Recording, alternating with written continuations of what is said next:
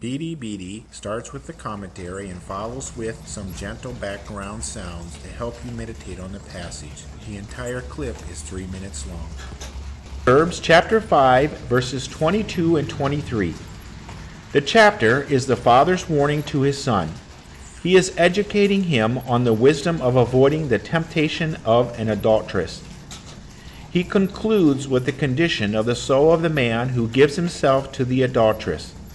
That man is wicked and has committed an evil deed. Verse 22. The cords of his sin hold him fast. The father tells his son that if he marries and then has sexual relations with another, then it is his own great folly. Verse 23. If he has not yet married and has sexual relations with another man's wife, then that too is an evil act.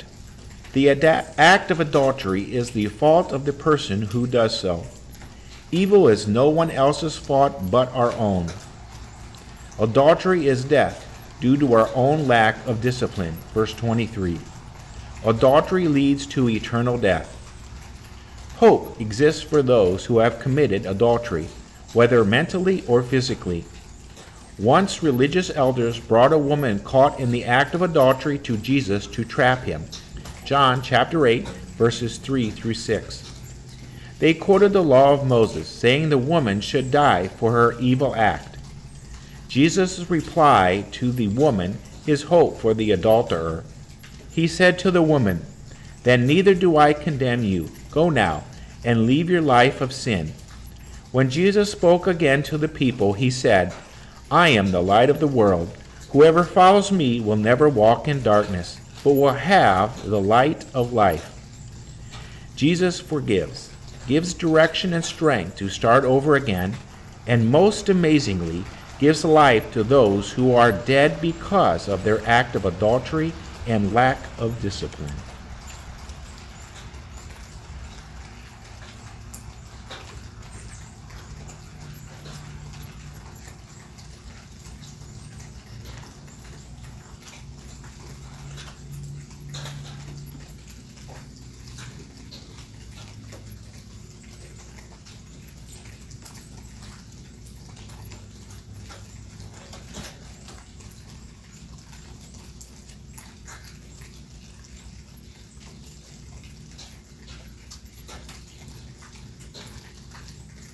Beady is sponsored by FreeBibleStudyHelp.com, home of Bible study, question sheets, commentaries, and information to help the individual and small group study the Bible.